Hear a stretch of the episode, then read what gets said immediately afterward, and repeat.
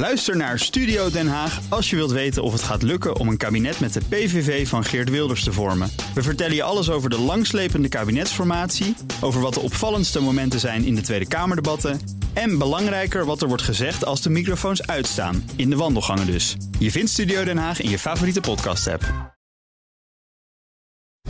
De werktip van de week wordt mede mogelijk gemaakt door Yacht. Pushing Horizons.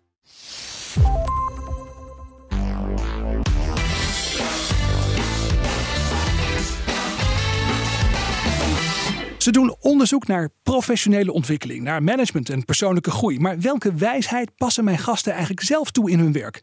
Deze week vraag ik het aan sociaal psycholoog en universiteitshoogleraar Naomi Ellemers. Naomi, wat is jouw werktip voor onze luisteraars? Nou, een van de dingen die uit ons onderzoek naar voren komt, is uh, als je zelf op een machtspositie zit, dat je toch anders gaat uh, kijken en anders gaat denken en anders gaat doen.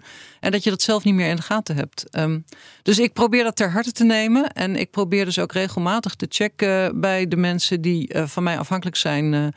Of het oké okay is hoe ik ze probeer te begeleiden, of ze tevreden zijn, wat ze van mij nodig hebben. En op die manier probeer ik echt ook feedback op te halen, omdat ik weet dat ik zelf daar blinde vlekken in heb. Ja, dat is een vraag die ik vaak aan wetenschappers heb gesteld. Uh, do you eat your own dog food? Maar in jouw geval dus wel. Je probeert ook echt wetenschappelijk onderzoek wat je doet toe te passen op je eigen situatie. Ja, want ik denk als ik dat niet zou doen, dan zou ik mezelf ook niet serieus nemen. Nee, precies. Ja, ik kan me goed voorstellen. Uh, nog recent jezelf ergens op moeten corrigeren?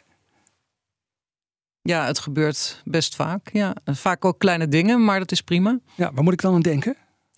Nou, dat je toch net iets te kort af bent. Of dat je toch net te weinig aandacht uh, hebt voor iemand. Omdat je zelf druk bent met je eigen dingen. En uh, daar moet je eigenlijk niet op bezuinigen. Ja, precies. En dat is dus een eerste signaal, een, een soort rode vlag waarvan je zegt... nou, let op, want anders ben je toch geneigd om misschien nog weer een stapje verder te gaan. Ja, en dan weet je dus ook letterlijk niet meer hoe het met die ander gaat. Dus dan is het ook volgende keer um, veel makkelijker om iets te doen wat, wat over de schreef gaat.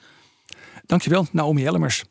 Naomi doet onderzoek naar sociale veiligheid, macht, status en diversiteit. En ik interviewde haar over machtsmisbruik in de academische wereld. En welke dynamiek erachter machtsmisbruik in het algemeen schuilgaat. Je vindt deze en alle andere afleveringen op bnr.nl slash Tichelaar of in je favoriete podcast app. Abonneer je ook op onze podcast, dan mis je geen enkele aflevering. De Ben Tichelaar podcast wordt mede mogelijk gemaakt door Yacht.